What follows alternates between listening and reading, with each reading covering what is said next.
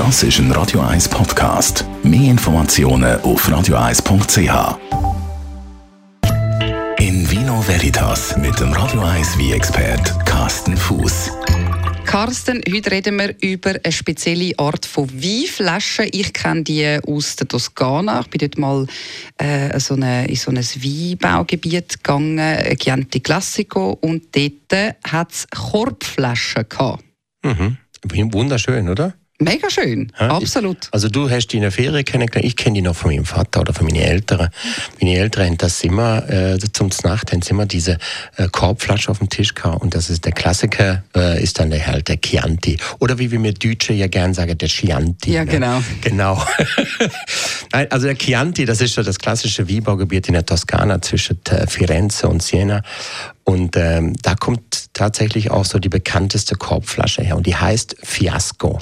So viel wie heißt wie bauchige Flasche oder bauchiges Fläschle. Und das Ganze hat einen ganzen einfachen Hintergrund. Äh, früher ist das Glas halt nicht so hochwertig wie heute. Es ist dünn gewesen. Es ist äh, sehr, sehr empfindlich für Stöße und äh, für Bruch gewesen. Und da hat man die Flasche einfach geschützt, indem man die in Bast eingewickelt hat. Und dann sind die einigermaßen stabil gewesen, da hat man die von A nach B können gut transportieren, ohne dass sie kaputt gegangen sind. Also das ist die Begründung für, für, den, für das korbige Dings mhm. rundherum. Was ist dann die Begründung für die bauchige Flasche? Das ist einfach eine Flaschenform gewesen. Das ist so eine Anlehnung an die Amphore äh, von früher. Und die bauchige Flasche ist einfach äh, das gängige, gängige Gefäß gewesen von ganz klein bis relativ groß. Das sind so Ballonflaschen oder also Gallone gewesen. Die sind fünf Liter oder sogar größer geworden.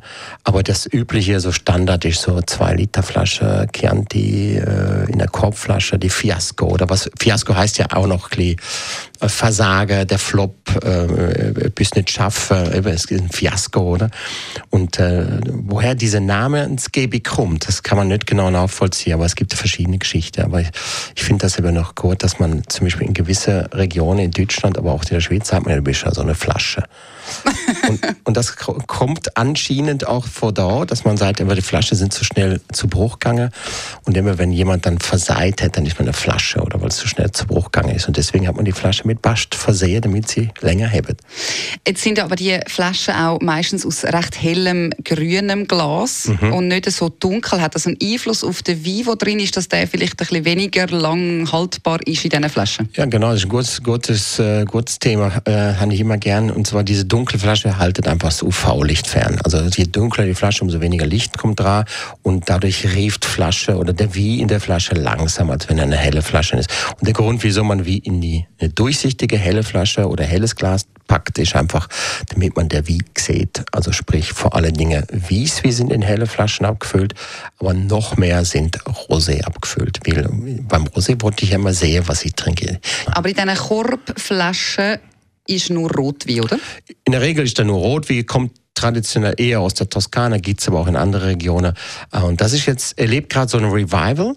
Also wir haben das vor ich glaube, vor drei Jahren mal ausprobiert, haben so eine kleine Charge Fiasco-Flasche in der Toskana bestellt, ein Chianti.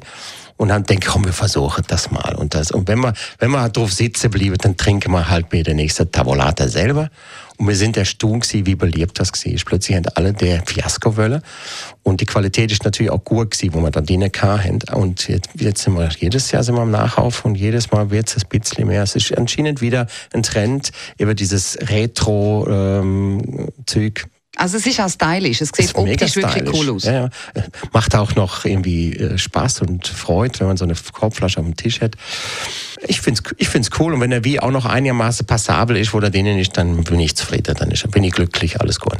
Für mich ist es ein bisschen Ferienfeeling, die Korbflaschen sind Ferienfeeling. Ja, genau. In Vino Veritas auf Radio 1.